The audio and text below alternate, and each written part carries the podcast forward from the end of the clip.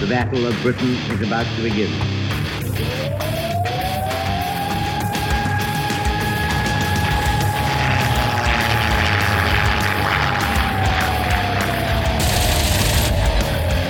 Deep we got tanks up.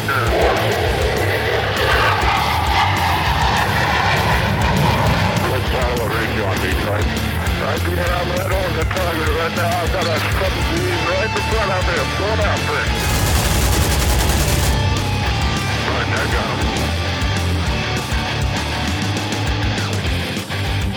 Welcome back to the Lead Pursuit podcast. Tonight we're joined by defense wargamer, author of the war game Bandits 2, which yes, I realize that's a that's a crazy name for an aerial war game, but it is the second edition of a game about bandits. David Redpath, thanks for joining us tonight. Hey, good evening. Thanks very much, Doug, and thanks for inviting me to lead pursuit. Absolutely. So uh, you are far more cerebral than our usual fare that we have on here. So uh, I had to get rid of the rest of the podcast. I had to get rid of the rest of the uh, the miscreants and the troublemakers, and uh, and get rid of all that so we can have a a uh, highbrow discussion about wargaming and and game design and construction. So uh, hopefully, hopefully this will be something that everyone's going to find useful for us. I don't know how cerebral it's going to be. It's about nine thirty, and I've you know I've got a BS here, so it's we'll see how it we'll see how it goes. Oh, yeah, my, my I'm on my second Jack and Coke, so I think we're probably pretty good there. So this may not be as cerebral as I'd hope. All right, well let's let's jump into your background a little. So I, obviously you're a defense wargamer. You do a lot uh, for a variety of services, countries, and things, and militaries. But let's talk about your wargaming background. How did you get started going down either miniatures based wargaming, hex and counter wargaming, or any of that? Yeah, it, I guess um, I may, I'm definitely going to age myself here, but the very first war game I bought was in 1973. And it was an SP. You are dating yourself. And it was an SPI board game. And it was called Suez. Um, sorry, Sinai, as you were, Sinai and it had three, you know, Arab-Israeli conflicts um, built into the game: the one 48, 56, and 67. And then, and then, of course, as I bought that that board game, the very first one, which I bought from the States, from the UK, and of course, this was in the days before the internet, when you had to write letters to people and and this sort of stuff, and um, and it came through the post, and as it came through the post, the Arab-Israeli War started. So I was well, able. Pertinent. Good timing. great timing. So I was uh, I was hooked because I was able to follow the battles, you know, on the maps. Um, I was, uh, you know, introduced to my first, you know, combat results tables and all this sort of stuff. So I guess, you know, classic hex and, uh, you know, hex and counter war game. Um, but I had, um, I, I, was part of a, a war games club when I was a young guy before I joined the military. Uh, and they were, you know, they were into every period of history, uh, miniatures largely, not not solely, but largely. Um, every period of history you could think of. I grew up in the northeast coast, so um, you know, Jutland was quite literally due east of where I lived. Um, right, right. And uh, you know the remnants of World War One and World War Two facilities were all around me. Uh, there was a gun battery on the coast. I lived on the northeast coast. There was a, a big 15-inch gun battery there, which was dug into the cliff uh, to defend the Tyne. And there was a submarine base up the road, and and a seaplane um, base and a fighter base from World War One uh, were quite literally four miles four miles down the road in, in a little country village just down from my home. So I was surrounded by military history and um, you know became very interested in that. And of course, when I joined the military, I went off to Sandhurst and trained to be an officer there. And so uh, I was very lucky, really lucky to have as my military history uh, instructor at the academy, the Royal Military Academy, uh, Paddy Griffiths, who was, you know, a, a, huge war game influence in, in the UK certainly, and um, some of the some of the the people who were at the very forefront of miniature wargaming uh, in its in its you know inception, I guess, in, certainly in the UK. Uh, people like Brigadier Peter Young, who was an ex-commando, uh, who developed a set of rules called Charge for Napoleon, you know, Napoleonic War. Uh, Donald Featherston, I met uh, on a number of occasions. Uh, so all of these people, Bill Lamming, I, there's a there's I could go on, but they um, you know these these were the people who basically started off miniature wargaming in the UK and then advanced it beyond, you know, uh, straightforward sets of rules to you know wargames development uh, and and a variety of other um, uh, you know what I'm going to say. Perhaps you, you said before more cerebral sort of wargaming. I, I remember Griffiths saying, you know, figures are now causing me too much bother, so we won't we won't have any more. You know, so, I, so that, I can understand that. Well, I, I, have one of Featherston's books. I have his aviation uh, war gaming, air power war gaming on on the bookcase in front of me. And while it is a good read, it is so that period, and and I yes. don't know how to describe yes. that period of wargaming where everything alternated between such precision and then such immersion and and I would laugh I'd go we've we realized we don't need some of that I mean yes no. it's cool to hang an airplane from the ceiling and fly it across your 12 foot table of your battlefield but that might be a step too far. I think we why, can just put it on a stand. yes, why would you do that? I, I got to that page and I'm like, fascinating. I do not think I will be doing that. that was that was but, but that, that was yeah. wargaming those days. Yeah, yeah. And, and and you know it was weird because I mean there was a there was a wargaming club at the Military Academy and uh, you know we we did campaigns and uh, you know studies of everything you can possibly think of, both professionally but also for fun in the evenings and and and, and so on. Um, I was at the forefront because I did computer science. I'm an infantry officer by uh, by trade, but because I also did uh, computer science, I had a background in computer science. So when the very first computer war games came out, um, you know, I had I had a PC miles before most people, if you see what I mean, and uh, right. and therefore you know dived straight into every war game that was published. And as you say, some of them were terrible, and some of them were pretty oh, good. Oh, you know, some of them were awful. I, well, I, I just laugh how many hours I spent on on tons of them. I mean, there were ones that were great, like Steel Panthers and and games like that that I I really enjoyed, and I I wish I could remember two of the strategic ones that I think were Microprose to- titles, mm-hmm. but they were like a knockoff of, of uh, Third Reich, um, but they were just as complex and took just as long to play. And having it on the computer really didn't save you any hours in the day. No. Well, some, I mean, some of those. Um, some of those games, uh, I, I think there was one called Flight Commander or something, uh, right. and then Flight Commander right. 2, which is done by Avalon Hill. And it was a computer war game. It had, you know, all the loadouts of all the aircraft, all the missions altitude, G-LOC, everything that you could possibly think of that you would put into, you know, a game about aerial combat was represented there, and the right. graphics were clunky and so on and so forth. But, you know, so I, I, I guess I've come, you know, all the way through now to, you know, Command on Steam and, uh, you know, all of the yeah. um, Ilyushin series um, you know, fighter games and stuff.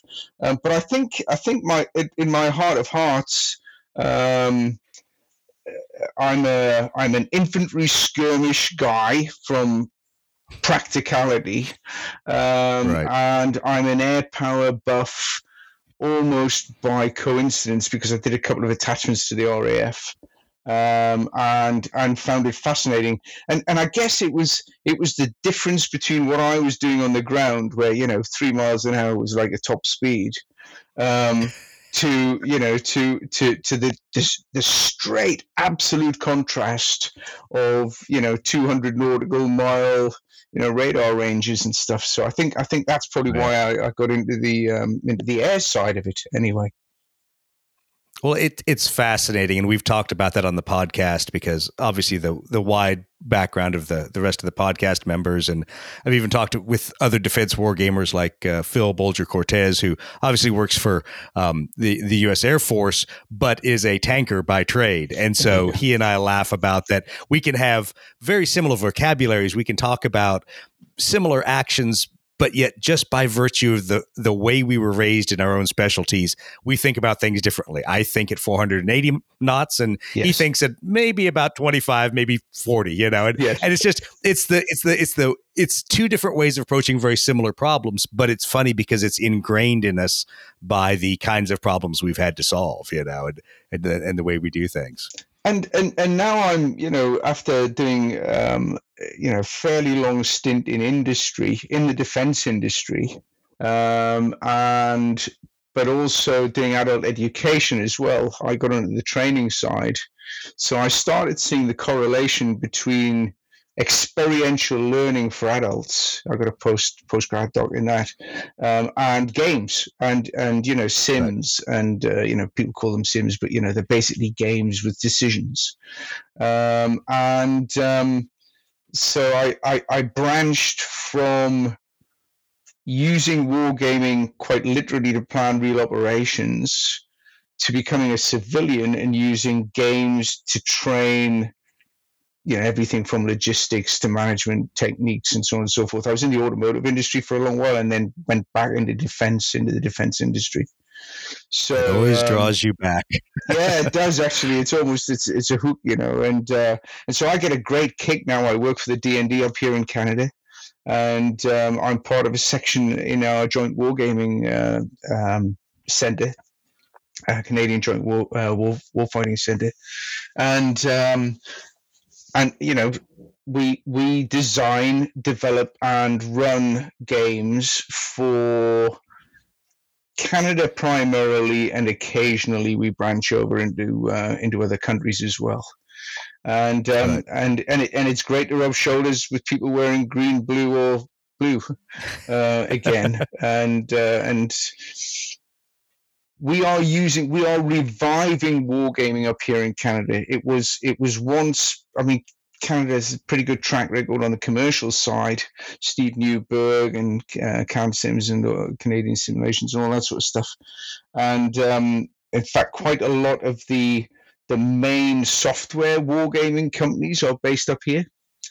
Um, right. As well uh, in in Montreal and and uh, and Vancouver, um, so there's it's got a great history of wargaming Canada, but the professional side of wargaming had basically fallen into disrepair as it had in the states.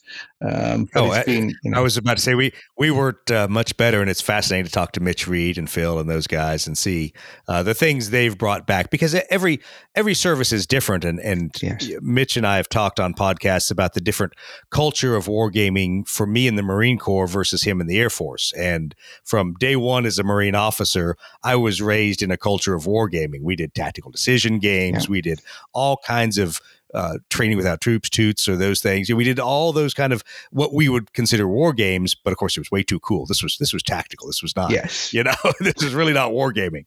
Uh, but it was wargaming at its core, and that was interesting for me going through my career to see how easy it was for us to walk into an event and view it as a learning experience and say, okay, mm-hmm. we're going to try to not shape this to our preconceived notions. We want to see does the layout work? Does the strategy work? Does the tactics mm. work? You know what what are the takeaways? Um, but you, you, talk about uh, the the wargaming influences. I was always happy that when I went to be a forward air controller, and when we started doing our call for fire, we had one of the old school puff boards that had yes. the little smoke puffs that would come up through the yep. boards. You probably remember those. We had one of those, uh, and that was my favorite little war game. Was because it was it was considered training, and I got to sit in there and call for fire and watch little things blow up and smoke come up through the board, and people are like, "You're enjoying this way too much." I'm like, "It's a game. This is fun." Yeah. Why can't we all have fun and train? Yeah. So, so yeah, there's my, a lot of military influences. Yeah. My my last posting, in actual fact, was as chief instructor at our machine gun and reconnaissance school, which is part of the support weapons wing in the UK, and of course we had mortars, anti tanks. Right. And we were co-located um, with um, uh, basically the artillery school and all the forward, forward air observers. So, so we were used yeah. to having, um, you know, uh, training events, uh, which sort of verged on the edge of games but until somebody right. said, "Well, you know, how much how much is it going to cost if we mess this up?" All right, okay, we have to we have to actually use. All right, let's script it. Let's let's get rid of this whole the whole gaming piece to it. Yeah, I I fought that for years as an instructor at Marine Aviation Weapons and Tactics Squadron. You know, how much do we want a game versus how much do we just need to do an exercise to train people? And yes, unfortunately, most of us instructors wanted to game. We wanted to find out how things would work, but yeah. the the flight hour budget and the training budget was for people to prove they could you know use their actual TO weapon or their airplane. So, well, let's let's. I, I knew we were going to go down a rabbit hole, and and. Mm. For the to warn the podcasters, uh, podcast listeners, this may be a long episode. You may be here a while. Uh, we have a lot to talk about, and and we love dropping down rabbit holes. But why did I drag you onto this podcast? So, um, obviously, Sebastian Bae and I have talked about a lot of things. I'm a huge fan of uh, their Georgetown University Wargaming Society. Mm. Uh, really enjoyed getting the socks beat off of me by their uh, members of their society when I decided to show up and, and play his uh, Littoral uh, Regiment game there. Yeah. Uh, but I, I saw your discussion about different types of morale in wargaming by domain. Hmm. So breaking it down to land, sea, and air, and how the three innately have different morale impacts. And then if you're going to put that in a war game, which yes, you should, that's the foot stomper of the day. Uh, how do you do that, and and yeah. what are the the key differences? Because I think most of us are products of land wargaming and maybe a little bit of naval. But mm. when we think morale, we think of squad leader. We think of you know victory game series, the combat series, or ambush series. We think of mm. of direct morale impacts. We think of even in the sci-fi world like Warhammer 40k, units break, they rout, they may or may not rally, and then they become combat ineffective. Mm. Um, but in that discussion with Sebastian, you all really painted that that the three domains have different morale to start with. Uh, and so let's just talk a real quick summary of the differences between land, naval, and then air morale in in y'all's view. Yeah, the the the, the lecture that I gave, or sorry, the talk that I gave with uh, Brianna Prasevich uh, from my shop, uh, we both work in the same section, um, uh, came about first of all because Sebastian, I love Sebastian. He said, "I want you to do something on GUWS. You pick the subject." I went, ah, he man, that's, be- know that's, better than that. Yeah, that's a tough one. That one because you know you can talk about anything really to do with wargaming, but the morale bit of it was part of a previous lecture which I'd given in Connections about the fact that wargaming, generally speaking, doesn't represent morale very well, and and a couple of other things like surprise and fog of war and stuff, and there was a whole host of different things. That was on Connections North, but um, uh, but but when I sat down with Brianna, we said, okay, so morale then, what's it all about? And are we building it into our games well enough to represent the real situations that we find from history sometimes aren't represented uh, in a war game, uh, you know, and and you'll get you know units fighting to the last man, which nobody ever does unless you're Japanese, by the way, um, and uh, you know, and and and uh, you know the the pros and cons of having high morale at a tactical level, um, but then how an operational level can also um, you know, influence how good a tactical unit is before it even gets to the, you know, gets on the ground. And as we were doing it, in actual fact, it's precisely what you said. I was looking at ground factors. Uh, primarily. You know, I was going, okay, you know, flanking, we know flanking is, you know, very effective. We know that indirect fire is very effective at breaking morale. You know, and, and we're looking at all of the various facets of what broke morale. But as I was doing it, I was thinking, hang on, I'm from the Joint Warfare Center here. What breaks naval morale. And you know, right. I, am a huge naval fan. I, I actually write naval war games rules as well for you know convoy actions and stuff. But but um, the more I started thinking about it, I thought, man, this is totally different. This is totally different. In a ground domain, in the ground domain, I um, you know, morale basically is broken and achieved by a number of factors, and you can list them out. And, and almost any set of war games rules, whether they're commercial or, or, professional, will have the factors that do that. So, you know, fatigue, training, experience, blah, blah, blah. At sea, though, if you are a sailor, yeah, and you're 99% of the sailors on a ship, you have zero choice as to where you go and what you're doing. The captain of the ship exactly. and the and the commodore of a task force says, "We're going to do this." And and the guy says, yeah, you know, flank speed and steer course, you know, zero six zero, and away you go. And the vast majority of the people on a ship, the, all they can do is do their jobs as best they can. And then at the end of the right. day, they're either sunk or they've sunk the other guys, or they've disengaged or whatever it might be with damage. And you could argue that the worst morale for a naval uh, team is is when you know they have to um, deal with uh, damage control, fires, and this sort of th- stuff. You know, I'm absolutely I'm a, I'm a veteran of the sort of Falklands era. I've actually met people from the Sheffield. You know, I've, I've drunk beer with guys from the Sheffield when they were burning, and they were saying, you know it was really then that you found out who had high morale or motivation and, and you know whatever and who didn't oh, yeah. because you know the whole thing is really going to hell in a handbasket at this point. So, so yeah, I've very, done naval damage control school, and I never want to do that for real. No, thank yeah. you. And, and my know. son's in the Canadian Navy, and he's done it. And he said, you know, he said it's it's it's traumatic, and so it should be because it gets you ready for the real yeah, thing. it does, yeah. Uh, yeah. That, I've always said that and SERE School are the two best training evolutions I've gone through, and you don't ever want to experience them. You don't want to know what goes on in them, and it prepares you to say, "I'm never going to get put in that situation." So, yeah, I've done escape and uh, evasion interrogation. So again, I'm the same same detail. Yeah, I've done it once. Like that's cool. Sorry, I'm too old to do that now. But, exactly. Um, exactly. But morale for a ship and morale for a task force is completely different as well. Um, so, so, so in the sea domain, um, sorry, the dawning realization as we as we prepared the lecture for for GUWS was it's different. And then when I started looking at air, I went, hang on, that's different again and and it's different by era as well, of course. Obviously, if you go back to you know World War One, World War Two, and then through to the sort of more modern era, if you like, through, up through Vietnam to the present day. So, so morale for um, for air units and air individuals, and again, the ratio is even tighter between the people who are actually fighting.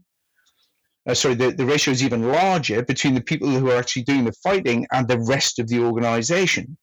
So you know, I, th- I guess it's you know maybe I don't know one in a thousand people in the Air Force actually right. fly something, or maybe it might be one in two thousand, depending on the size and, and, and shape of your of your Air Force. But but for for for pilots and uh, you know WSOs or you know radio RIOs, whatever whatever you want to call them, um, you know, uh, two man or, or, or, or larger crews in World War II in bombers, you know, B 17s and Lancasters and stuff like this, morale was completely different. Um, you know, and Absolutely. multiple missions. I think we forget that because our modern day concept of war and it is now being shaken by Ukraine for sure. But our modern day concepts of war, certainly in the 21st century, were you know short, sharp, shock, uh, you know, there's a storm type things. Morale didn't really come into it if you were on the winning side. There was no attritional fatigue type morale. You know, 100, 100 hours, I think, Desert Storm lasted. You know, something like yeah. that. It was not, not much longer than that. Um, so, but but the air campaign lasted a little bit longer than that. It should, it should, you know, but but not months and not years. Right. Whereas some of the, the the bomber crews and fighter pilots in World War II, you know, quite literally fought from 1939 till you know 1945. That's pretty close to six years. oh yeah. So so so the morale and fatigue, nutrition, all this sort of stuff are completely different for each one of the three domains. Well, and this is a good segue into one of the points that you had made that morale and motivation are two different things. And a lot of times people get those confused. And it's especially in a world of short conflicts, a mm. world of without the fatigue of, of long operations, that gets confused. And I think, uh, at least in the modern era where people see those two brought separately, is in counterinsurgencies where you see morale mm. versus motivation. You can have highly motivated units, mm. well trained, high esprit de corps, but do not have high morale on month five of a six month counterinsurgency, or for even the army guys that I worked, you know, month 12 of a 13 month deployment. Yeah. Um, th- they could be the best unit. That doesn't necessarily mean they have the highest morale because there's been so many cumulative factors. Hmm. um, that have that have worn down. And, and, and, we'll talk about it in a bit. Uh, we, like you said, we always think of morale as all this list of factors that are positives and negatives that that stack up, and that's an important part to it. Um, but also understanding that those aren't all just at the tactical level. Those are there are operational inputs, there are strategic inputs that all add up to those those bonuses and minuses that sit on your stack.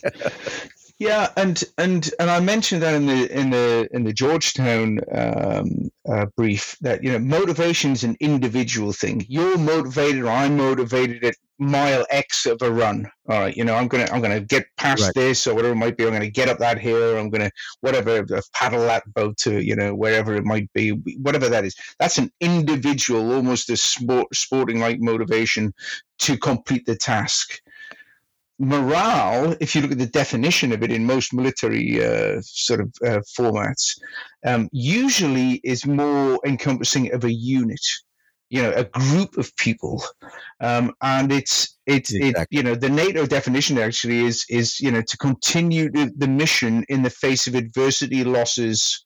Uh, and confusion and this sort of stuff. So, so morale, right. m- morale's a, a, a broader concept um, I think uh, you know you, will have individuals that are motivated within a unit for sure. You'll have individuals that are motivated in life, um, but the morale of a country, the morale of a you know uh, an air wing, the morale of a squadron or a flight, and and again, as you said before, I think that it's very different between small unit morale, uh, you know, cohesion of a, a flight or a small group, and right. then moving up to like the operational level where you're saying this is set to a certain extent that there are more variables but different variables that affect um, you know each of the three domains um, so so for the army for example at the operational level um, you know uh, longevity experience, training, these sorts of things are pretty perennial. You see that going, you know, going on, and good equipment and right. good plans and success or failure on the battlefield can can swing it. Um, in the air at the operational level, I think we're talking more about. Um, uh, things like have we got the better weapons system have you know how how well maintained are our ships uh, do we trust the maintenance side of the house? Uh, am I right. am I rotating? If I'm part of a squadron in a long term conflict at the operational level, is my squadron being given rest and recuperation, right. and an ability to retrain and replace losses and so on and so forth? Um, and and at a strategic level, of course, um, you know, morale is set to a certain extent by the the example of the senior uh, leaders in terms of making sure they're not being asked to do something that they know they can't and, exactly. and uh, you know and and and there are many examples of that um, there's a lot in in world war ii where air groups um, and uh, air units, for example, on, on aircraft carriers, were being asked to carry out missions that were virtually impossible, but they'd have a go anyway. Only once right. or twice. and then after that, they'd right. say, no, no, no, we have to learn from experience. So, um, so I think there's a straight line correlation between morale and experience in the air. I think I think once an air force learns what it can and can't do, it's very it's much more careful with its personnel. Um, and that's probably to do with unit count um, as well. You know, an army has lots of individuals, um, right. as we're seeing in Ukraine right now. You know, you can you can mobilize three hundred thousand people, give them basic infantry training, and off they go. They'll not be very good, but they can do it. Um, right. And, and, let's not forget that Ukraine basically conscripted every male between the ages of 18 and 60 when the whole thing kicked yep. off, apart from the ones that, that, that, left the country with a, you know, uh, as sort of refugees.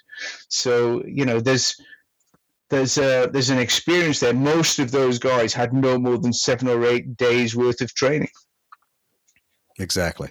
Well, and and we've talked about it in in very technical fields in the military.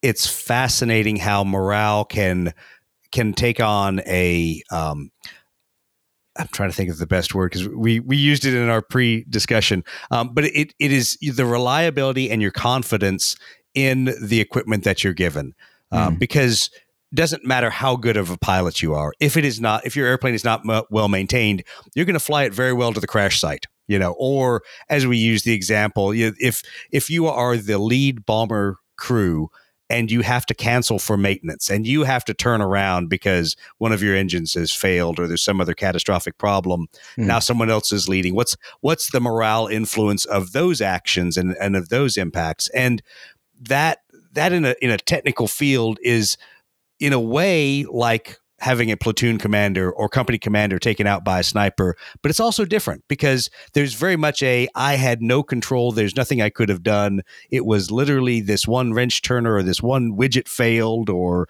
you know mm. something conspired other than the enemy's action um, to to put a morale impact on me. Yeah, and and I think I think you're right. I think you can you can draw Venn diagrams um, as, as as you and I chatted about before. You can draw Venn diagrams between uh, you know uh, uh, uh, men, machines, and material, and and uh, if you like, sort of planning and processes, if you like, you want to put those all. If they're all circles and they intersect, if you've got if you've got really good, um, you know, well trained crews, then your morale will go up. Okay, even if right. even if they're not flying the best piece of kit, but marry that with you know good material with a weapon system that is at least compatible with the enemies and preferably better or some sort of advantage. And it might not be. It, it's an interesting one for air. Um, the the the difference between say for example ground units weapons and naval units weapons is usually pretty marginal you know, a rifle's right. a rifle's a rifle. Uh, you know, uh, I would prefer to have a 7.62 versus a 5.56 because I'll shoot you from exactly. 200 meters further. that's just me being an infantryman. Um, but um, but you know, um, uh, tanks. Uh, everybody goes, oh, you know, the you know, major, you know, Tigers versus Shermans or whatever it might be. Well, tanks are tanks at the end of the day, and if you get close enough, you'll penetrate anything. Uh, you know, if you're talking about about this sort of stuff, you know. Um, but but in the air, um, you know, there are many, many, many facets. You know more, you know better better than I do in terms of, you know. Um, power to thrust ratio, uh, wing loading. Am I maneuverable? Have I got you know um, you know have I got a longer range and endurance? To be able to stay in an area to complete my mission versus the enemy who can only be there for a little while and then have to go away. Um, so you know, there's many examples from World War II where high high morale units very experienced, for example, German uh, fighter pilots who'd fought in Spain and Poland and over France and were now fighting in, say, the Western Desert or over Malta or wherever it might be. Massively yeah. experienced, and their planes had up until about 1941 been pretty much the best on the block you know uh, messerschmitt uh, right. 109s and 190s and stuff like this but then as soon as the allies start to get reasonably trained people but in better in better planes then now we've right. got a material slightly material advantage there okay starting to creep in and then of course you've got the whole of that logistics chain behind you. Um, you know, how many aircraft can you put holes in and still repair them and still get them up the next day? Sortie rates and this sort of thing. Um, and and uh, I'm glad you brought up logistics, and, I, and I'm glad you brought up sortie rates because the problem is in, in the discussion with our UK counterparts, it is the innate superiority of the Spitfire that won the Battle of Britain and and basically the entire war. Has nothing to do with the nuts and bolts of keeping those airplanes flying or actually putting fuel, bullets, and all the logistics into them. So thank you for that. well, well, because I'm not actually from the RAF, you see, I can read these accounts of the Battle of Britain, go, but uh, but really, hang on, we outnumbered the the Luftwaffe most of the Battle? Yeah. Shh, don't mention that. Don't mention that. Don't mention that. don't let the facts get in the way of history. no, that's right. But but all of these factors, I guess, really where I'm coming from here is that all of these factors, in much the same as in the land domain, much the same in the naval domain, but different factors affect the morale and motivation, the motivation of the individuals, but the morale of the units right. in, a, in an air uh, environment. And um, I think you and I, you know, we pulled together a little table, you know, experience, uh, weapon or aircraft uh, superiority. Um, right. At a tactical level, um, shock and surprise, and perhaps at an right. operational level, you can think Yom Kippur, uh, sorry, uh, 67, you know, six day war type things. Right. Um, uh, and and you can also you can correlate it a little bit with naval warfare. Um, naval morale at an operational level uh, tends to have been shaken, if not broken, by the loss of, say, for example, a, a particular flagship um, or, right. or, or, a, or a particularly heavy defeat in one battle. Um, so, you know, I'm, I'm going to quote the Falklands again, but, you know, the sinking of the Belgrano basically put the Argentinian fleet into port. After that, they went, oh, hang on, right. if we go out there, we'll probably lose something else. They probably wouldn't exactly. have done, but psychologically, they went, ah, we're not going to go and play that game again. Conversely, the Argentinian Air Force threw themselves day after day after day after day, yes. Um, you know, at the very limit of their range, but had virtually no turnbacks and did not um, cease to press. Uh, you know, an attack into the landing areas, and, and later on, you know, in, in various other locations on the islands. So, so um, the, they, they were at a disadvantage in terms of equipment. They were a disadvantage in terms of missile systems. They're a disadvantage in terms of intelligence. If you want to go, you know, to that, uh, you right. know, do right. I know where the enemy is? What's my SA? Um, but they didn't stop coming. Uh, and you know, there's a reason they won the World Cup. It's there's there's a little, yeah. you know, uh, Argentinians are by default um, as they're by default hardy people, and, and people have forgotten that. I think a yeah, lot. Yeah, you know and, how their how their culture is, and what a what a bootstrap kind of culture it is, and it's it's just rooted in a very um, border agrarian frontier kind of kind of world. Yeah, um, and, it's it's the gaucho not, not, giving in. You know? Yeah, it's a gaucho. Yeah, it is. It is. Yeah. Well, you you you really alluded to it here, and I want to dwell on it a moment because games, if they simulate morale, tend to generalize what the rout is. Mm. And and we kind of laughed that that's very different in each of the domains and most people's image is from the land domain that when you break that unit it ceases to be combat effective whether they just go to ground and surrender or they leave the board and rout. Uh, but obviously we've discussed in a naval battle you don't have a vote. You you're going wherever the captain says you're going and if he says you guys are going to the last torpedo the last shell and the last watertight door that's what's going to happen. Mm. you you may have very low morale as you're fighting that ship but but there's not a whole lot of a rout there so so fail failing a morale check on a ship looks very different than for an infantry unit Correct, and I think failing a morale check for an for an air unit it, it is also um, you know different again. Um, exactly. So, so if uh, rout is relatively speaking rare, um, if you look at if you look at history, um, you know, right. uh, complete disintegrations of units and armies and so on can happen, but generally speaking, it's a pretty rare occurrence um, what tends to happen is people just sort of stop fighting. And um, and the best, by the way, I'll, I'll, I'll quote a book here, a book by Leo Murray, which you may have read, called Brains and Bullets. Um, right. Um, and it's it's it's very much a, a, fact that when units start to not do things, they either flee. In other words, they, they, they just stop right. doing the mission and move away, in some way, shape, or form. That can happen in, in any one of the three domains. Um, right. Or they'll freeze. You know, they'll they'll continue doing the mission, but they won't be able to react, if you like, to what's happening around them. They're just sort of going through the motions. Um, and then there's another one who uses uses 4F's um, what's the other one? Oh, fight. You know, if you're cornered, but your morale's right. going, well, I'll still fight you uh, because because the the the, the um, uh, the the alternative to that is just being you know potentially being murdered uh, if you like just shot down right. um, and, um, and and the other one is fussing he calls it fussing where basically people sort of try to do stuff but it's not really combat right. it's it's not really very combat effective but it, nobody's going to know that i'm not actually doing my mission now Right, in, the, in right. the air, that's really quite tough since the days of radar and AWACS and GCI and so on and so forth, because um, and even I would I would perhaps go as far back as the invention of the gun camera. Um, so so you know when you when you now are able to look at gun footage, you'd be able to see whether or not a person when they came back to base a fight. I'm talking specifically about fighters here, right?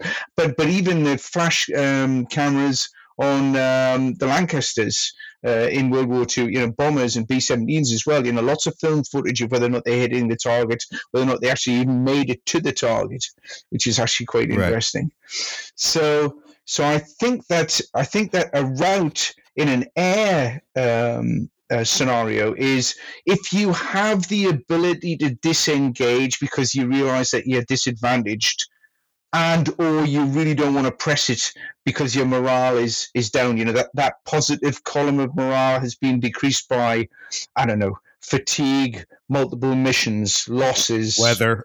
weather. Yeah absolutely. Yeah. i mean uh, the, the the turn back rating for a good raid in World War II in Europe uh, was, you know, between five to six percent. That was a really good. That was a that was a fantastic. If you managed to get ninety five percent of your aircraft to get over Germany, you were doing really well. And that was because of the maintenance right. and the wear and tear and so on. If you now look at the at the uh, the maintenance rates of modern aircraft and modern UAVs, uh, you know, I think it was in the congressional hearing on the F thirty five a couple of uh, a couple of years ago that you know it was at a it was regarded as good if you could get fifty percent of them up. Fifty to sixty oh, yeah. percent was was good, and that's that's not because that's not because the maintenance teams aren't you know clever blokes. They are, but the machines are inherently more complex, and there's more systems. Absolutely. You know, it's a combination of systems and systems. But but back to the back to the rout um, you know, I think in in air you don't rout, you find some reason to not go there. Exactly, and and we we discussed that, and that's a there's a fascinating difference with aviation and when you in a sense cross the line of departure and you're now mm. you know as we say across the fence uh, across the blue line the, you, there's there's a lot less options to turn back at that point there's still a few until you find yourself either in that aerial engagement or over the target mm. or in the enemy's actually their the weapons engagement zone of their defenses but I think that's an important point that a lot of people, when that morale fails, it has to fail early, or the decision to make the the the choice to leave the fight has to happen early. Mm. Because once you're committed, it, you fall back into the I'm I'm pinned in a corner. I have to fight my way out of this. You know, we, we were talking about examples, uh, and you know the F-16s over Baghdad, and and you've got stroke flight where you know, I, as I was saying, from my perspective, the poor Dash 4 pilot who is being engaged by multiple Iraqi SAMs has seen one of his wingmen get shot down, is out of airspeed, out of ideas, and you can hear it in his voice. His morale is extremely low, but he knows that he has to leave he has to get out of that target area. And so it's a it's a very interesting piece and i'm i would be curious i i know some people that were in similar flights but be curious what his morale was once he left the target area and was able to stop decompress put himself together land the plane. That is that's the real test of what the the morale effect was not not him and, and the individual action of leaving the target area. That was a that was a survive or die kind of kind of mentality there yeah, and I and I think air because air combat, you know, people say it's quick, but it isn't really. You've got you've got usually you've got a lot of ingress time, and usually you've got a fair bit of you know egress time as well to think about what right. just happened and to think about what's going to happen. um, so right. so I think um, I think that's um, you know the, this that speed of decision in terms of oh you know I, am not going to do that because that's too risky or whatever.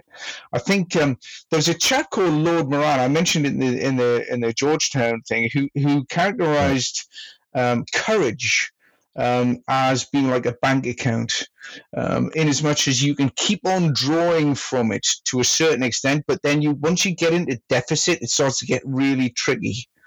And and I think if you look at if you look at air combat, um, that drawing on or putting something into the bank of courage um, uh, is is done at a unit level uh, to begin with. Right. Uh, but then you and and you know rotating squadrons in and out. You know the um, the the amount of missions that were undertaken, say for example over Vietnam, because I mean there were some some pilots and some bomber crews, uh, third pilots and, and bomber crews in, in Vietnam who did mission after mission after mission after mission after mission, and then came back for a second tour and so on and so forth. But that was pretty rare. Right. In general, people did a year and then they got out all right, or got out. You know, they were rotated back yep. to the states or wherever it might be. So I think the I think that morale in air um, operational levels um, is is to do with unit rotation and replacements and training and and and th- these type of factors. In a tactical situation it's uh, that sets the scene. So if, if you like when the board game starts or when the, the, the game on the table starts the morale condition of those pilots and and the, the people who are actually flying the planes are, in fact, I would say more so the leaders, you know, flight leaders and and squadron leaders and so on and so forth, has been pretty has has been shaped by what has happened in the campaign or in the timeline leading up to that. Right. Then you've got the actual well, war game or the game or the mission or whatever it might be, and that is much more shaped by circumstances. You know, fast losses, situational awareness loss, jamming, all of these sorts of things, anything that makes people not sure about what's happening tends to decrease morale, I think, very quickly in air games. And, and well, I'll use the combat. example. Oh, go ahead. Yeah, and I'll use the example of in Bandits 2, you have situational initiative. And so it is that combination of uh, situational awareness, but morale effects and the unknown and all of those things that wear on your decision making ability. Because, as you said in all the F's, one of those is freeze or fidget or whatever yeah. you know their their uh, their term for find a useless task to do. And I've I've yes. I've been that person myself when when you are so overwhelmed that you cannot concentrate on anything but the most mundane task and that's what you do even though it may not contribute to the mission but you can think about it uh, you know so there I, I, think there's there's something to be said at the at the tactical level for for those things piling on and taking away your ability to properly react. They're not causing you to rout. They're not causing you to turn back, but it is weighing upon your own personal decision matrix so much that you're not thinking at the top of your game and you're not perceiving the enemy or the battlefield the way you should and and there are many historical examples and and you know i've got a i've got quite literally a library full of books about about uh, you know air combat and air campaigns and so on and so forth which i used as research for Bandits 2 but one of the things that came out was um, uh,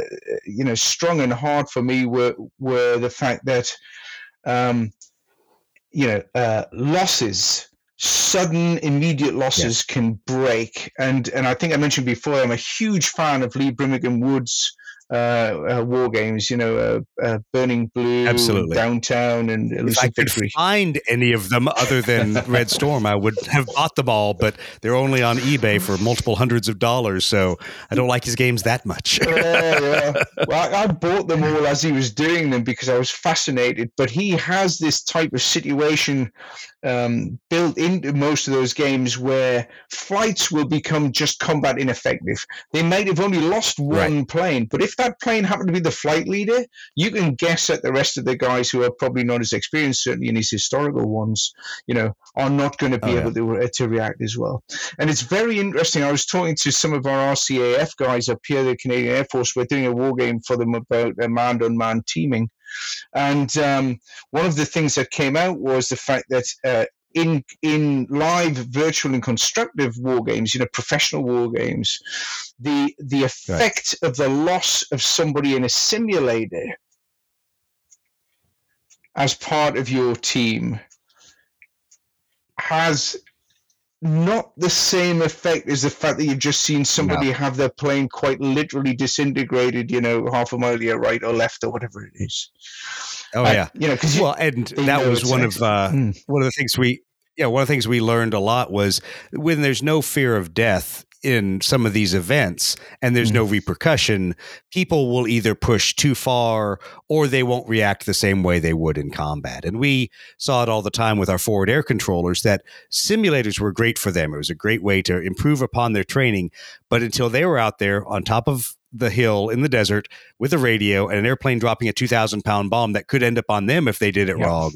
Then all of a sudden, everybody was a lot tighter with how they did business. And, mm-hmm. and so it's, it's that combination of, of different methodologies and understanding that um, how people will behave in some of these mm-hmm. situations, mm-hmm. you just, you can't simulate until you're there. You can get pretty close. Yeah. It was always one of my biggest, biggest arguments with, uh, at the time when General Mattis was uh, head of Joint Forces Command and he said, We can just simulate everything. It's like a Hollywood movie. I'm like, No, sir, it's not because I'm not scared in a Hollywood movie. I might jump. Might yes. jump when the guy comes out yes. from behind the, the, the, screen with the with the uh, with the chainsaw, but I'm not scared for my life. On that hill, dropping two thousand pound bombs, I might be scared for my life, depending who's dropping them.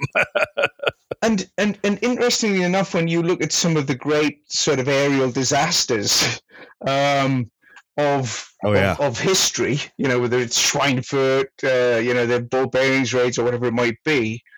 Um, the the only way in which um, air forces learn uh, to change doctrine and change tactics is unfortunately usually by real losses.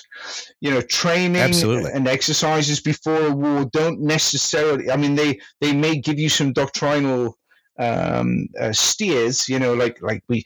If we've got stealth, maybe we want to shoot BVR all the time. Blah blah blah. It'll give you some. It'll give you some generalities, but until right. until the um, you know the losses start mounting up and missions start to not be performed um, because of either right. losses or, or, morale breaks or whatever it is and, I, and we're seeing that in russia right now you know, the Russian Air Force basically wiped out the Ukrainian Air Force in the first sort of 48 hours, basically, although, you know, we don't want to mention that.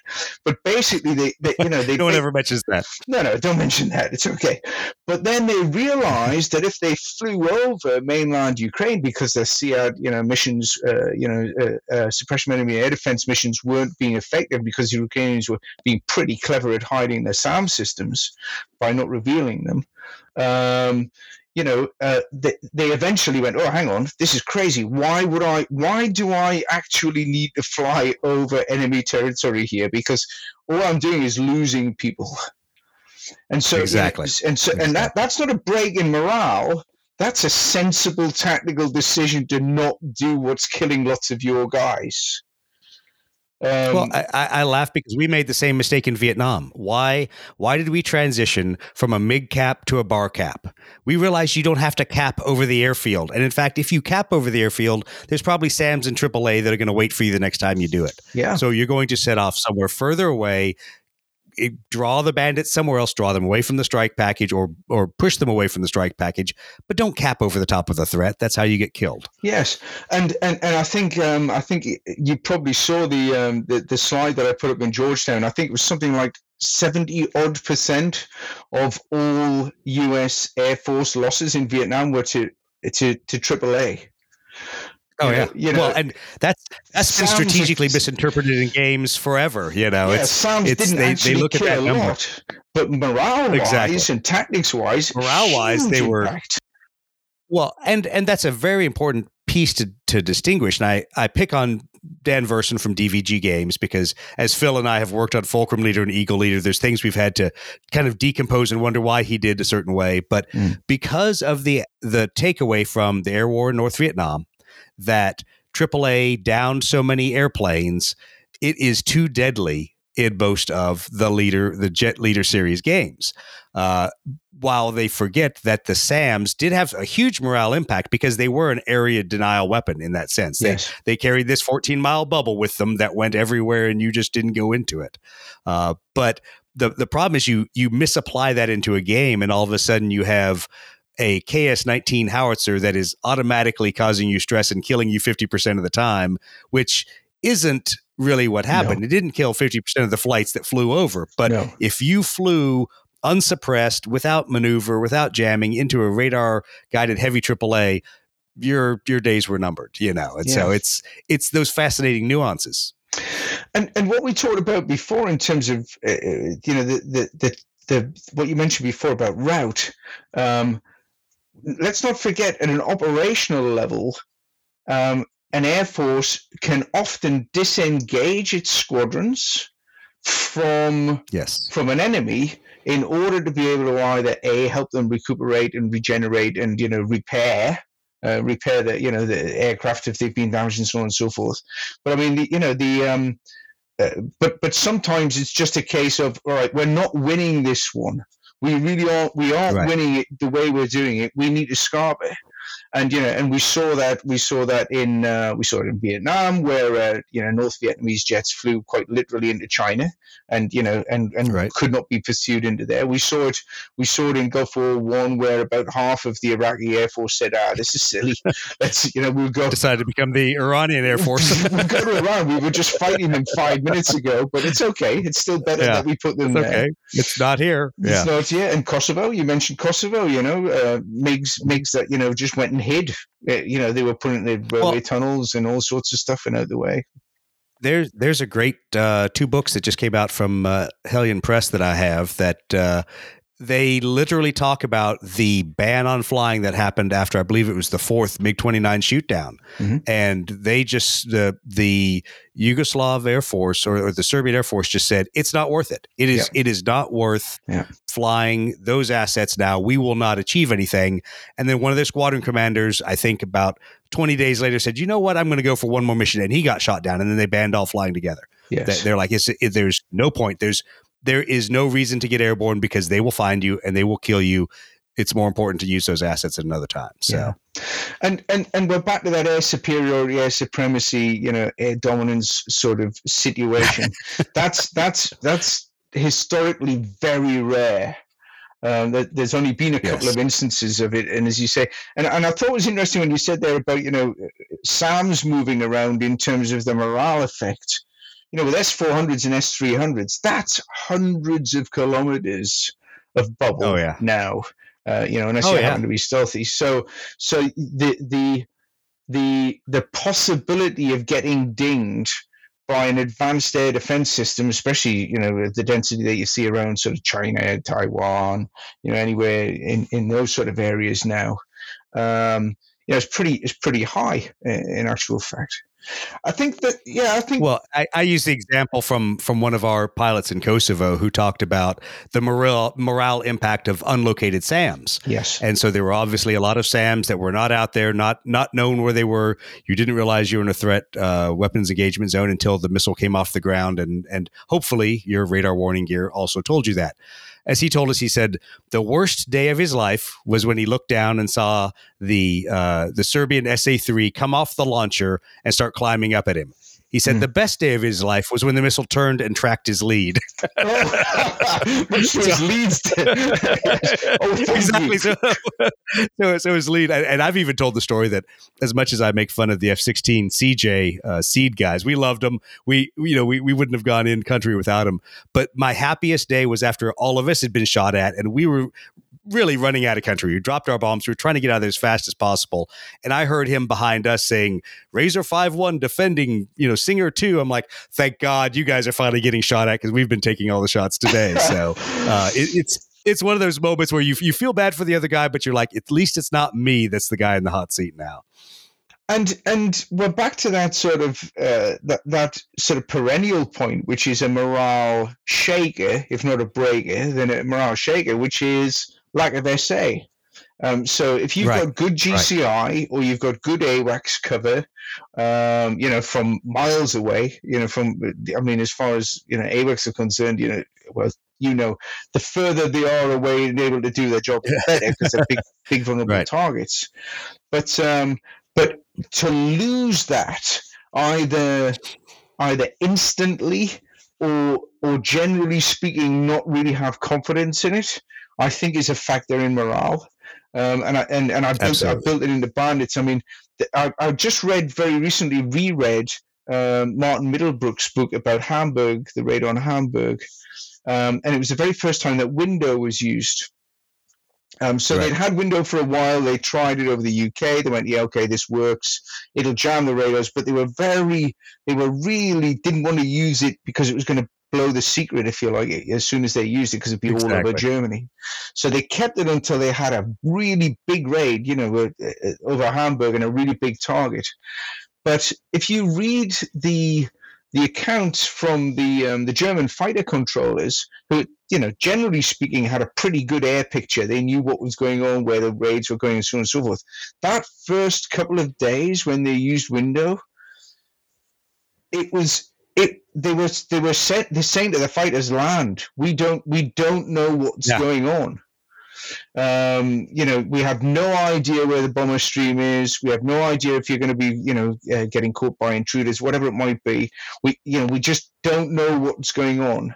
And their default set not the default setting the set you know their their reaction to that was right guys just get on the ground until we figure this out or go far away until we figure this out. Go land right. over there for a bit, refuel, and then we'll see if we can figure it out. And that lasted for about four or five days. But the shock factor, um, uh, now, you know, Clausewitz, I hate quoting Clausewitz, people should laugh it, but he said that surprise is a transient factor.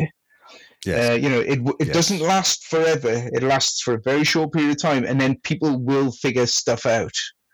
Um, classic examples, other classic examples of that are um, the fighter air controllers on the um, on the carrier groups in the Pacific in World War II. Right. To begin with, it was an absolute mess, complete mess. Nobody was able to control fighters, nobody was able to direct fighters. But gradually, as time went on, they changed their system within the uh, you know within the CIC, I guess to a certain extent anyway, with the air control right. uh, bit. And and then as soon as they did that um, the morale of the fighter squadrons on the carriers went up and up and up and up and up because it went, okay, I'm now being vectored onto something. You know, this is not going to be a suicide mission. They, they're not vectoring me, you know, below a whole bunch of zeros. Um, they're telling me what right. height to be at, which direction to be at, and so on and so forth. So, so that has a huge morale effect. Um, you know, Battle of Britain I think I told you the story about I'm, I'm from the northeast of England, and the Germans actually tried to attack from Norway um, uh, only once. Right. And the uh, the Hurricane squadron that was scrambled to meet them over the North Sea um, found that they were actually outnumbered about two to one by the German escorts, and uh, the, the the flight commander had a stutter, famously had a stutter, and his wing, his uh, his second flight commander, the you know, the, uh, said to him, uh, you know, can you see them? And he said, yes, I can see them. He said, well, you know, what are we going to do? And he said, I don't know. I'm trying to f- fucking figure it out. and but, you know, exactly. This wasn't this wasn't morale. Uh, this wasn't his morale going. It was the fact that it was like, oh, hang on, I've now seen them, and that you know his his radar coverage out that far was minimal. He was getting no direction at all. Right. It was a, it was a pretty much a miracle in the weather uh, as to whether or not he could actually even see the, the target. So when he saw them, it was the shock, the shock of the appearance of them actually being in the right yeah. place, and he was in the right place at the right time. So, you, know, you have a very pleasant morale shock. Yeah, well, well, and and I've seen firsthand. We we talked uh, when we did the, the pre discussion for this. We talked a lot about the influence in the aggressor and adversary communities of morale and how that that works into everything. Mm. And I saw it firsthand many times as an instructor when we would use our US tactical advantage and take away the GCI or the AIC of the bandits. And, yeah. and based on their tactics, they were so adherent to that that it was a morale detractor to them hugely. And there were numerous times that the bandits would come into land and, and I'd be there as one of the instructors and they would look at me and go, Why do we even go flying? We orbited around, couldn't hear anything, and you just turned it and shot us visually. You know, they're like, were we a couple million dollar training aids? I go, yes, yes. We were validating that you had zero SA, your morale is, was at the lowest point, yes. and you let yourself get bounced. So, yeah. but but it's it's one of those. It's a it's a cumulative morale and fatigue thing. You can only stay at a heightened sense of alert for so long, and even on a combat air patrol when you know it's an exercise and you know the enemy is out there and they're going to bounce you and you know mm. in this sense the students you know wave of attack aircraft is coming you it's just hard to stay sharp the whole time and stay at the top of your game even as an aggressor pilot and they get worn down over time and, and get bounced and this and i think that's a really interesting point doug the the ability of experienced combat experienced uh, aircrew to pass on knowledge and key facets. Uh, we talked about doctrine, uh, you know, th- through the ages right. in, in the air and how it has a huge effect on both the survivability and therefore the experience and morale of aircrew. So in World War One, you know, right. Oswald Boelcke uh, you know, did, you know, basically figured out fighter tactics, you know, for for for, for the era. Exactly. but his main contribution wasn't the fact that he figured it figured it out and was shooting down, you know, British planes left, right, and centre, um, but but that he passed it on to the other members of his squadron, and you know, including Richthofen, for example. And there's right. one example, um, but you know, it was the being able to pass on you know, uh, never attack into the uh, you, uh, always look out for the hun in the sun. Uh, you know there's these little right. little phrases that were passed around the squadrons. There wasn't any particular there was no after action reports there were no lessons learned right. teams. These were guys who were I, I, mean in world war one they were pretty, pretty much figuring it out as they went along anyway. Uh, you know every every facet of aerial warfare. But by the time you got to world war two um, people had realized, I think, that having an experienced um, uh, squadron leader or a flight leader who was able to train the rest of the members of that flight, or an experienced um, bomber um, pilot. Uh, very, very often, right. uh, one of the things that people don't realize that is in, that in World War II, bomber crews self-selected. They used to put everybody who just passed the course into a honking great big hangar and say, sort yourselves out in the, in the crews. That's how it was done. I can't imagine that. yeah, they said, okay, everybody in there come out and crews of eight or whatever it is for the Lancasters, and they self selected. So they went to see people that they knew, but very often right. the captain of the aircraft was not necessarily the ranking guy. It was the one, it was he was the pilot who had the most experience um, you know, often it would be a sergeant commanding, you know, officers and the rest of the crew, for example, in a bomber. Um, and that's oh, yeah. so. So morale in that instance was being raised by having somebody who knew what they were doing and being able to pass that around within the unit.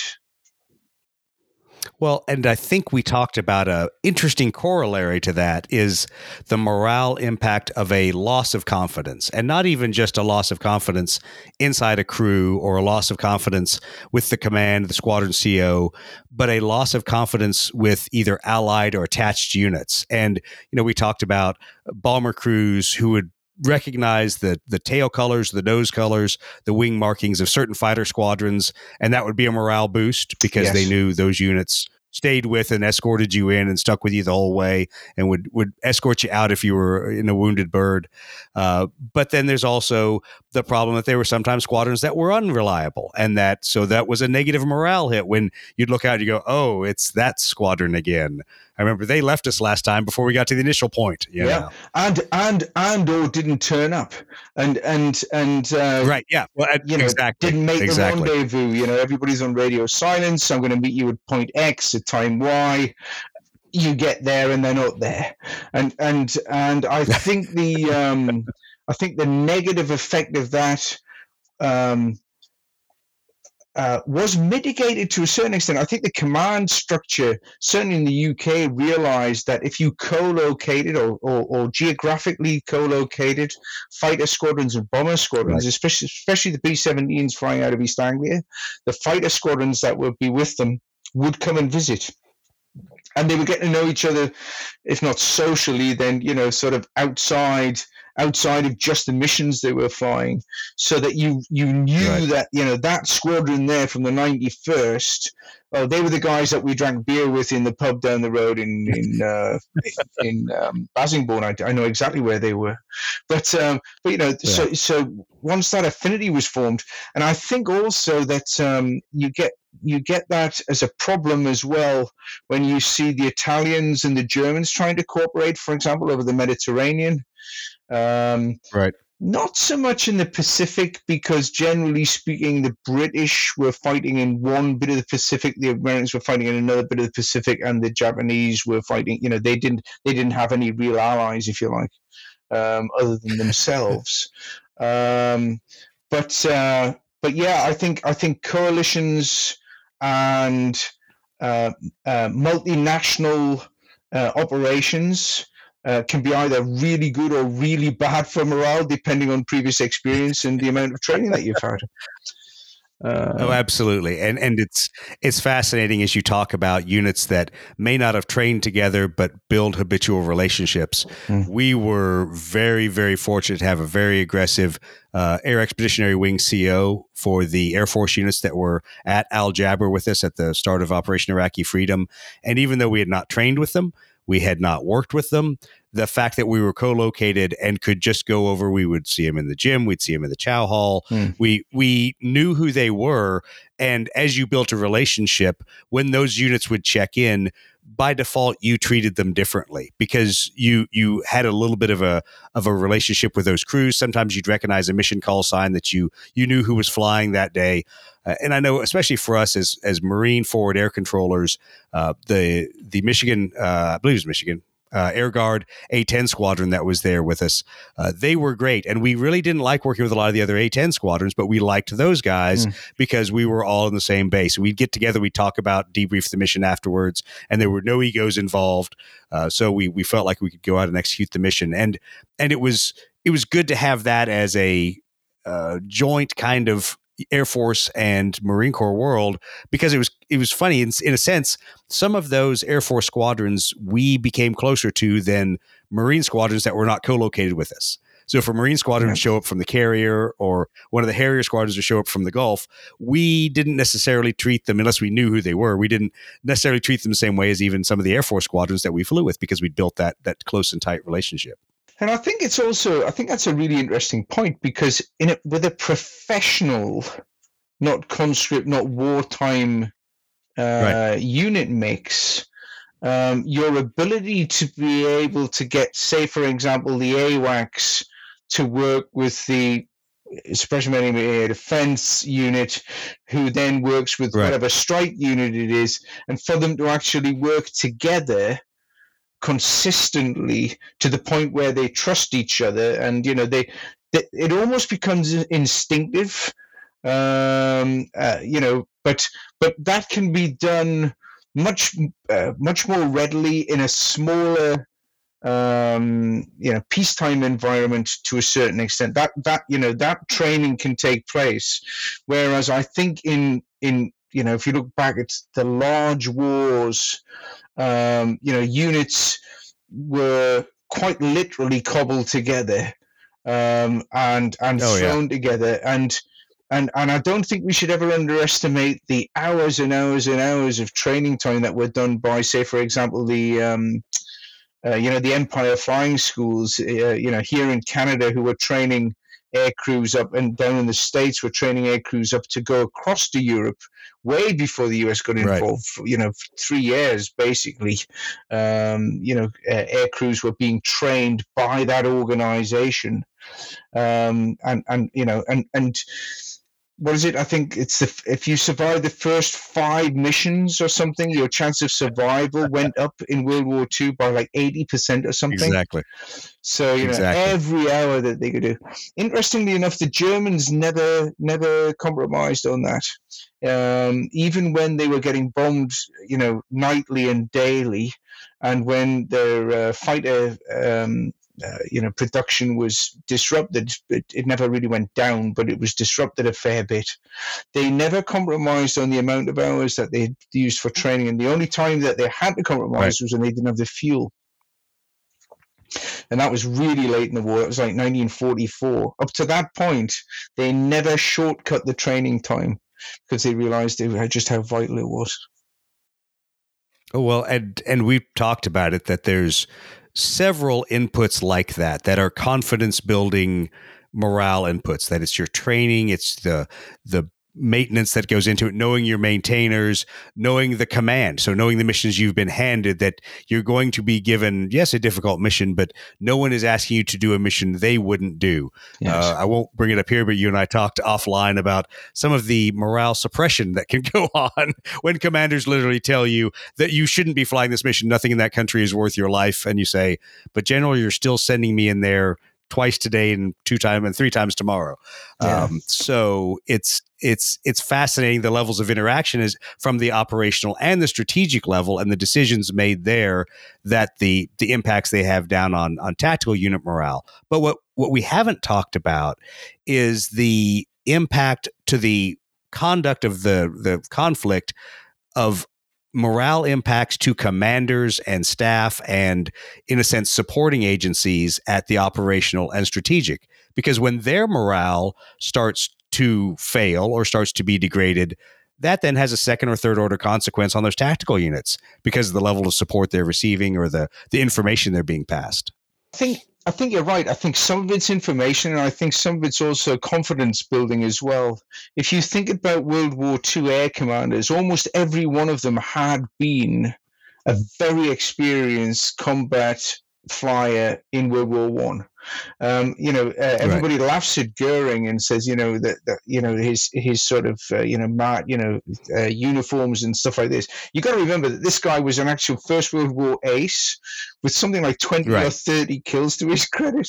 So you know his credibility with the air crew of the Luftwaffe was huge. So if he said to them, "Go and bomb these, go and bomb these things over here," uh, you know, they went, "Okay," Yeah. you know, because you know what you're doing. And it was the same for Park, Trenchard, uh, LeMay. Not so much. I'm not sure if he fought in World War One. I. don't think he did, but he certainly did half a dozen missions. And American Air Force generals, in actual fact, it was a, it was judged as a badge of honor if they didn't fly in the lead plane on at least a couple of missions. Um, Right. So you know, it was it was a it was a, oh, you must really you have to do this. So I think there's two things. One is, do you trust at, at a squadron level? At a you know, i I'm going to say at a tactical level, do you trust that the leaders who are sending you in, um, you know, know what they're doing, and are coming from Right. and, and are coming from if you're like your street, they have street cred. Okay, they would never have used that Right. phrase, but they have street cred. Bomber Harris, uh, you know, who sent uh, all of the, uh, you know, the bomber uh, command night raids in, um, was absolutely adored by his guys, even though they knew that, you know, Right. a, a large percentage of them, 25%, I think, of, of bomber command were shot down and killed or wounded. Um, so, you know, it's a huge loss rate. Uh, but they never questioned Harris's um, logic, his tactics.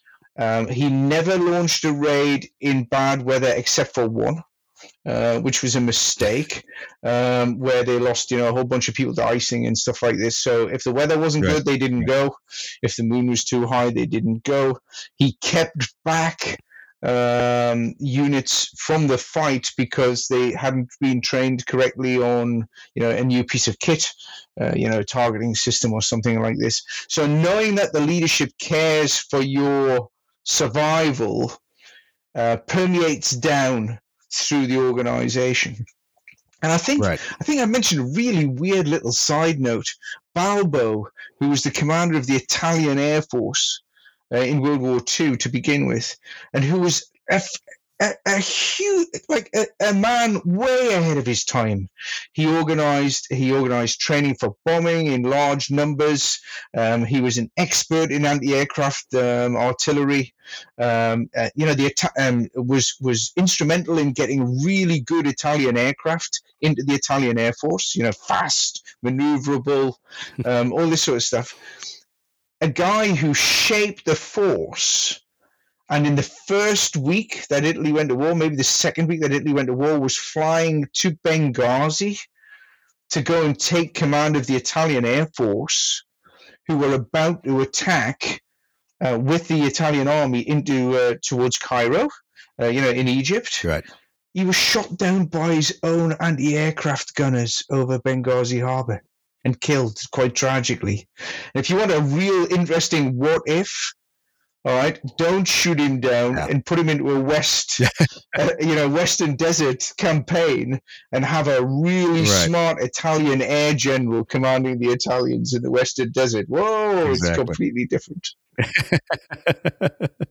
yeah, I, I, think there's there's a lot of impacts and there's a lot of um, decisions made off of higher commanders' morale and then the the follow on effects of that. And as we talked about, especially in coalitions, that there's times that the commander sees an inability of forces to fight together, an inability of them to even communicate about the most basic things, and that then in a sense wears on the morale of the commander because he is less likely to be bold, less likely to put those units together in an operation where they might have to rely on each other and they might have to very rapidly come up with a counterattack or a counter plan uh, that that they probably won't because from what has been demonstrated in in previous actions those two units don't play well together.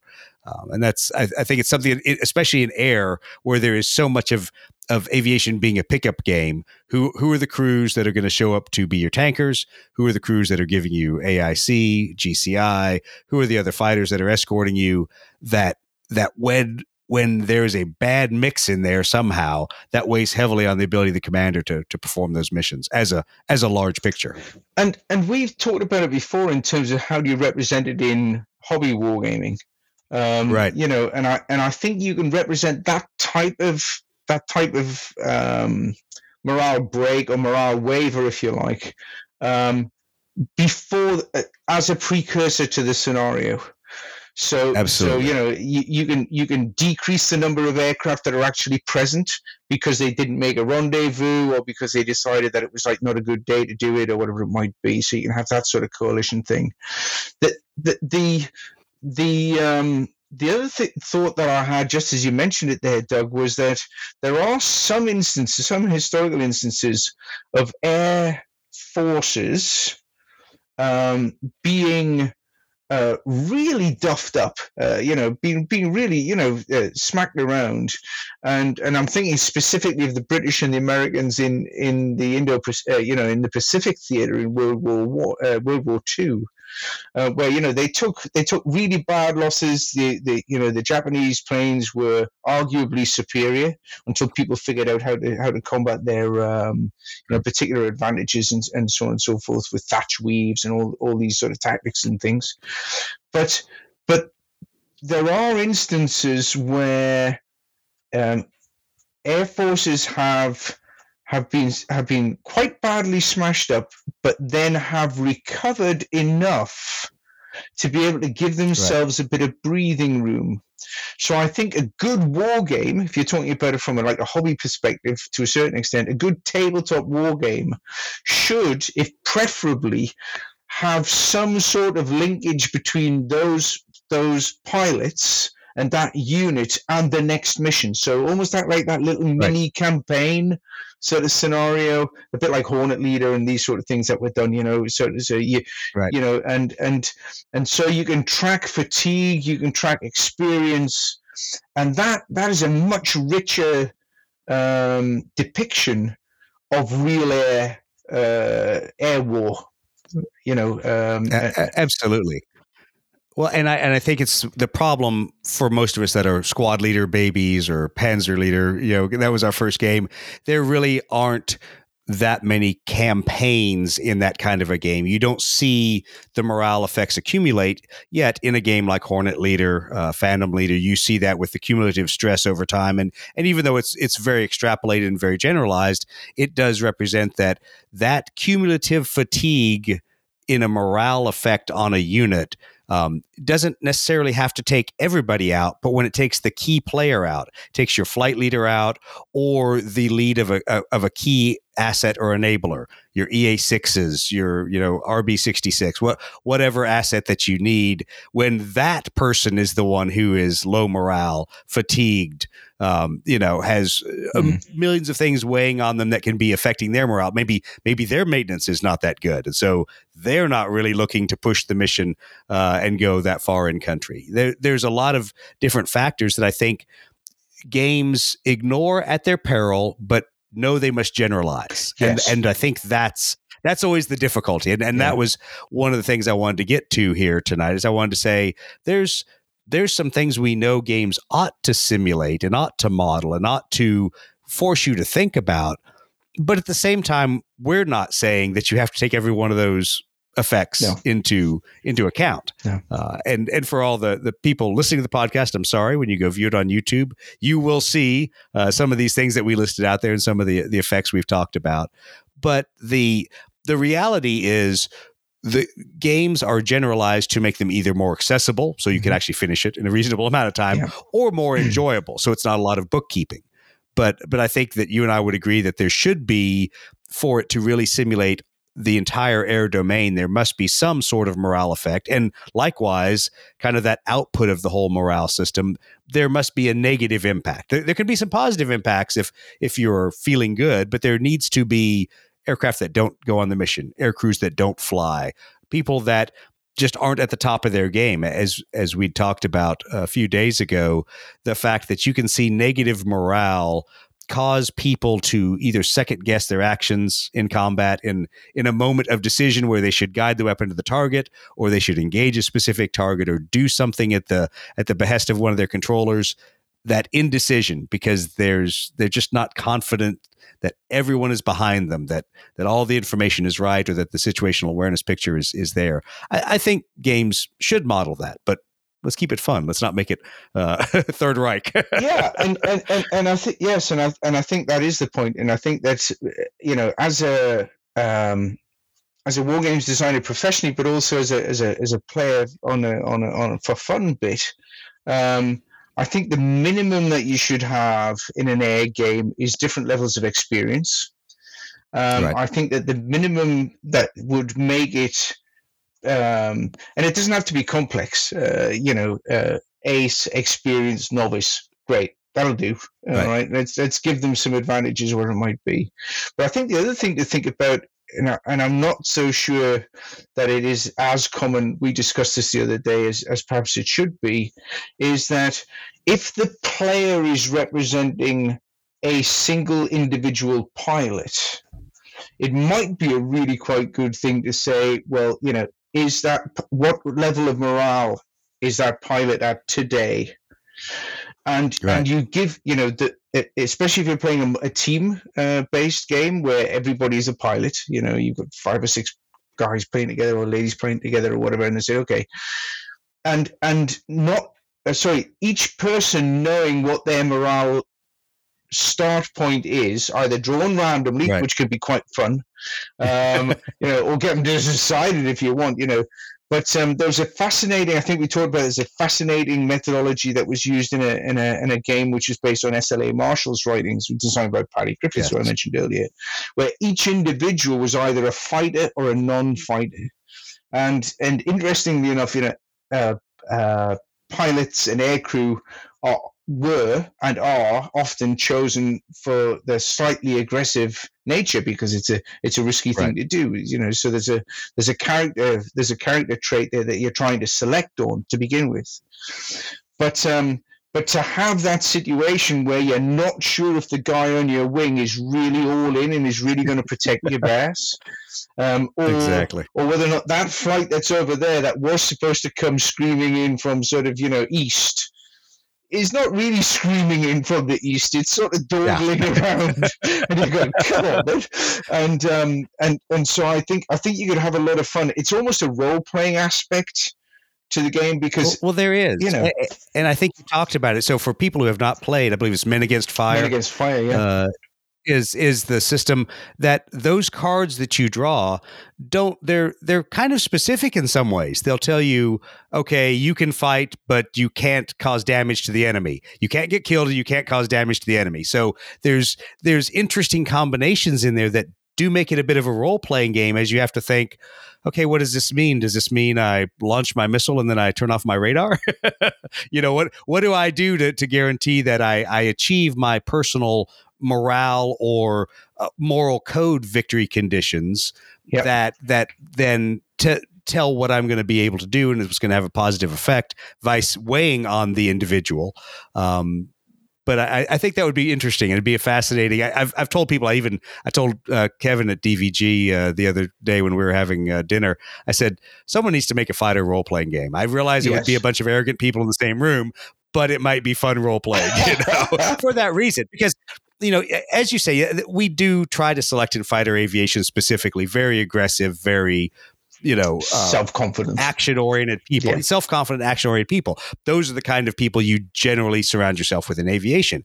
But there, in even Marine Corps fighter squadrons, Air Force fighter squadrons, there are people that are not as aggressive as mm. others. And and it's funny because when you get in that ready room, you tend to think of the, oh, that guy, mm. he's kind of passive. Well, he's twice as aggressive as the average U.S. citizen. He's just not as aggressive as you know yes, your your CEO, your flight yeah. leader. Yeah, this guy over here. Yeah. So so it's it's interesting, but there there certainly is, and I've seen it firsthand. I know we talked about it. I won't relate all the sea stories here, but I've seen firsthand aviators that are good aviators, competent aviators, good officers, but I've seen them when they pull their punches in combat or when they just don't act because they're really not all in on killing the enemy. They're there to support the Marines and they're there to do whatever, but I don't know if I really want to engage that target. They they what if it in in their own mind. And that's and that's still a morale thing mm. because once again, if they were out there, they saw Marines being taken under direct fire by the enemy, they would engage. Yes. But when it's slightly questionable, yes. when the enemy have they surrendered?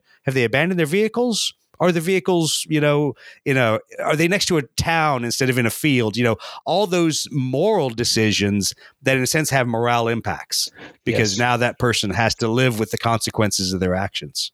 And and and let's also not forget that the um, the reality of the accuracy and uh, you know BDA bomb damage assessment or you know damage assessment from the air has historically been awful. Terrible. It's been awful. well, that, that, that, I had this argument with with uh, some of the pilots that I work with, and I was raised to use the term bomb hit assessment yeah. because that's about as good as I can give you from there. I can say, mm. did it hit where I intended? Did I see it detonate?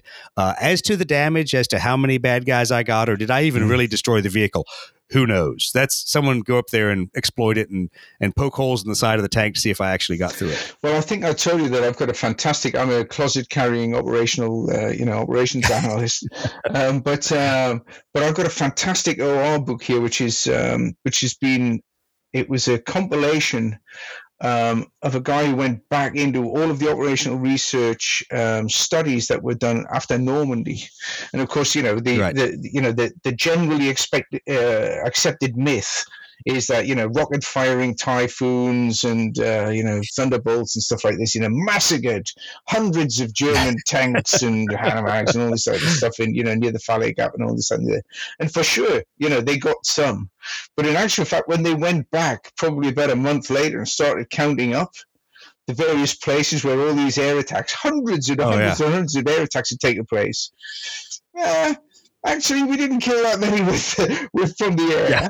I mean, there was quite a lot of disabled, uh, you know, and lots oh, of yeah. soft skins, but not very many armored oh, vehicles yeah. really. And the Germans would wait till the night time and they'd fix them and then they'd dry them off, you know. So Yeah, it's like Kosovo. We talked about that. That you know, even with my A10 friends who had claimed a lot of armor kills, and then we saw all these very pristine looking tanks and APCs leaving at the uh, at the end of the, of the peace yes. accords. Yeah, we're like, I thought we destroyed them all because as you do the BDA and you count up, we've we've destroyed two times as many armored vehicles as the Serbs had when they started this conflict. Yes, yeah. So it's, it's over BDA from altitude is notoriously bad. Yeah. Notoriously bad, and, and overclaiming as well, and not intentionally overclaiming. I mean, I think I think the oh, figures oh, yeah. figures in World War II were about times seven, and I think we're seeing that yeah. in Ukraine as well. Actually, if you count up how many Russian tanks have supposedly been killed, well, you know, it's like, oh, really?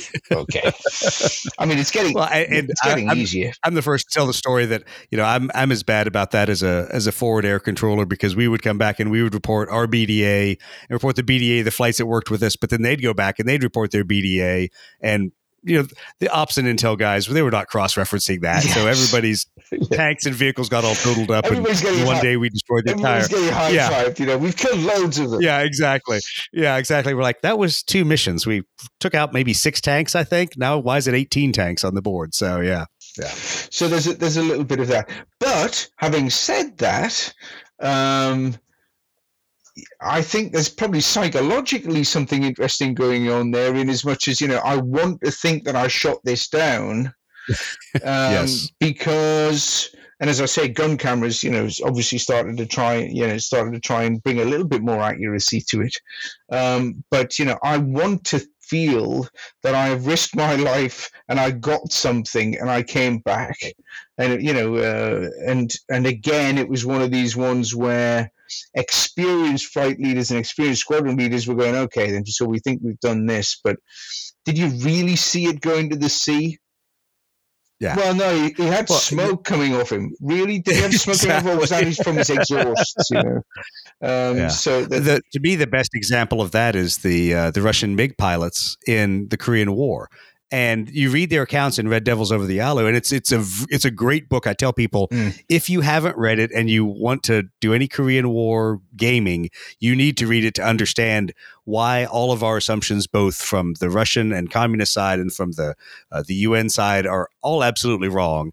Uh, because even in there, so many of their pilots were reporting cannon engagements at a thousand meters, and their squadron CEOs who were World War II aces we're going, no. How can you hit the broadside of a barn no. with two twenty threes and a 37 at that range, you know? Yeah. And so it was it was the wishful thinking. And they were like, well, I saw smoke. Well, there was also a lot of anti-aircraft fire at that B-29. Are you sure that you got it, not the, the anti-aircraft and, and vice versa? And there's and there's a there's a lovely account in actual fact of of um I can't remember who it was now. It was one of the German aces um, over Molde or somewhere somewhere like that, who got isolated and was being pounced on by three um, by three British fighters, and he right. fired his guns um, so that it looked as though he was actually on fire.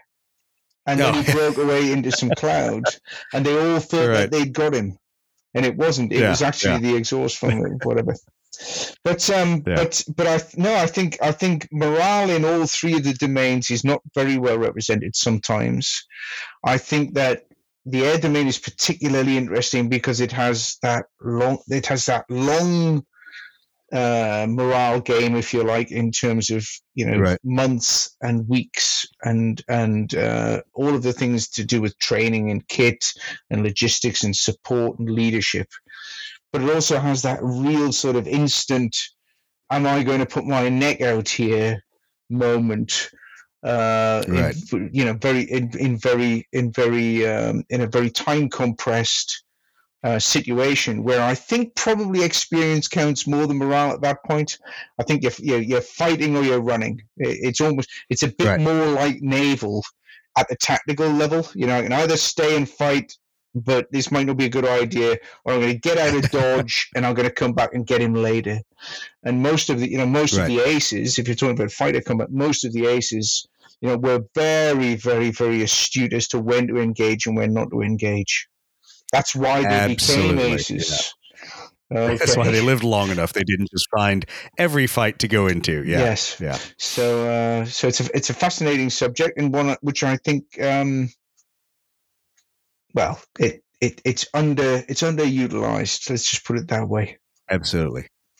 We have just scratched the surface of it. I, I, would love to talk longer, but I also know that you have things to do. I have things to do. Our podcast listeners, their eyes are rolling back in their head from this cerebral of a discussion. They want to know rules, modifiers, die rolls.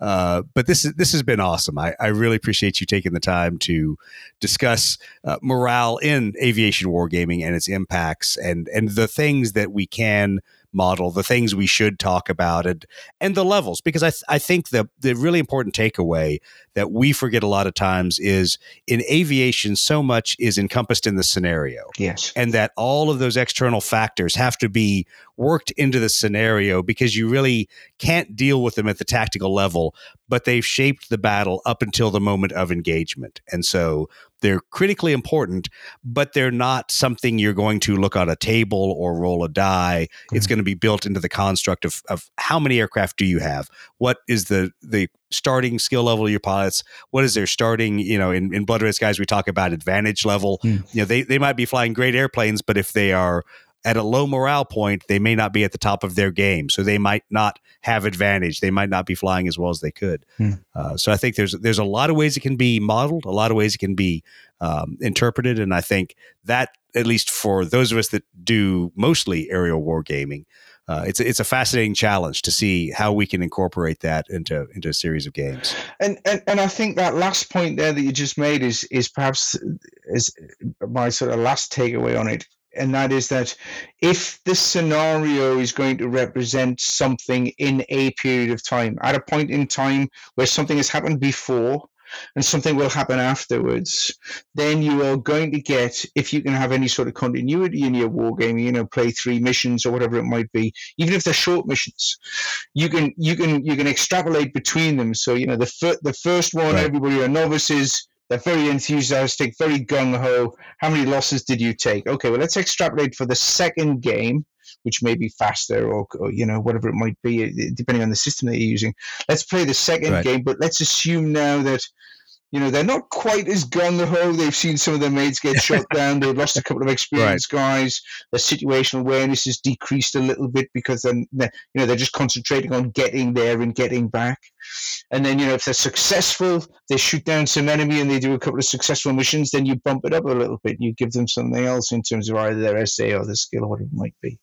So I think I think multiple games, iter- not iterative because that's that's more on the professional side, but uh, linked scenarios yes or, or even as you say some sort of random table to say what has occurred to this squadron before it before the game starts and keep it keep it secret from the other player right right all right you know this th- this looks like a really tough squadron and the other player's going man i'm going to have a real hard problem with this but in actual fact on some pre by some previous means you have a, a history where that squadron, in actual fact, is is really not wanting to do this. It really does not want to be there. It wants to be at home.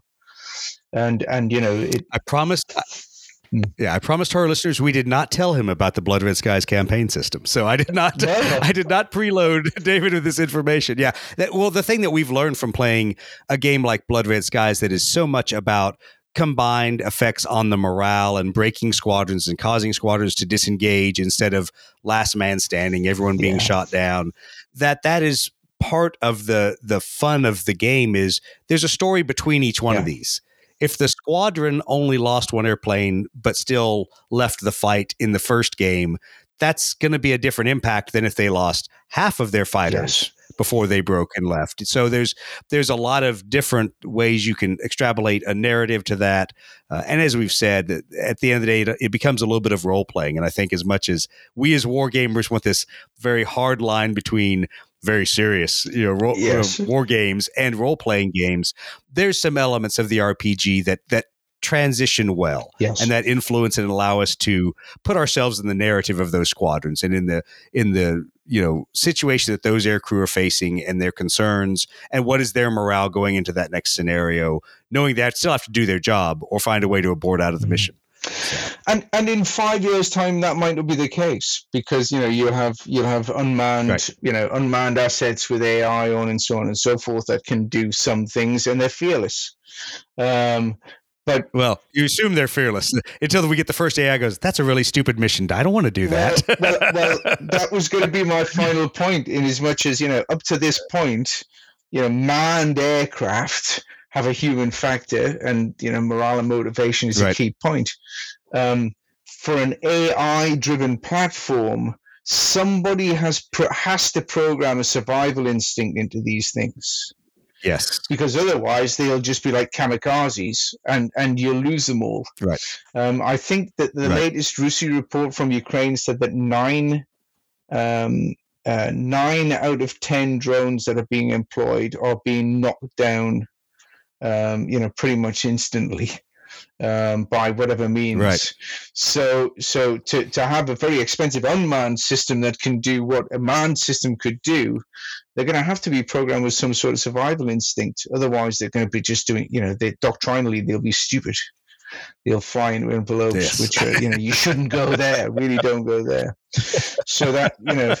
Uh, although I think we've all validated that when they draw the big red circles and hash marks, you fly there a week later, you're like, where was all the stuff in this circle that was supposed just, to kill me? So. Place, isn't it? Did they just disappear? Exactly. You're like, who from, yeah, who from Intel drew this circle? Because apparently there was nothing here to start with. So everything was over there, the area where they didn't draw a circle. So yeah. Yeah, good stuff. Well, awesome. Thank you for sharing your time. I really appreciate it. No uh, undoubtedly, we'll get together and, and have a discussion at some other point, and hopefully, we'll link up at either connections, one of these, uh, one of the events. I know Mitch and his crew keeps trying to drag me to those, and yeah. since I'm not a professional DoD war gamer, I I try to avoid those. But uh, definitely, be a good time to compare notes and to, to talk about aviation morale more. So, thank you, thank you for being and on the program. Actually, play a war game. That would be that would be the thing to do. I think crazy. Why would we do that? Why would we do that? Why would we enjoy our getting together? Yeah, thanks very much for inviting me on. It's been quite interesting.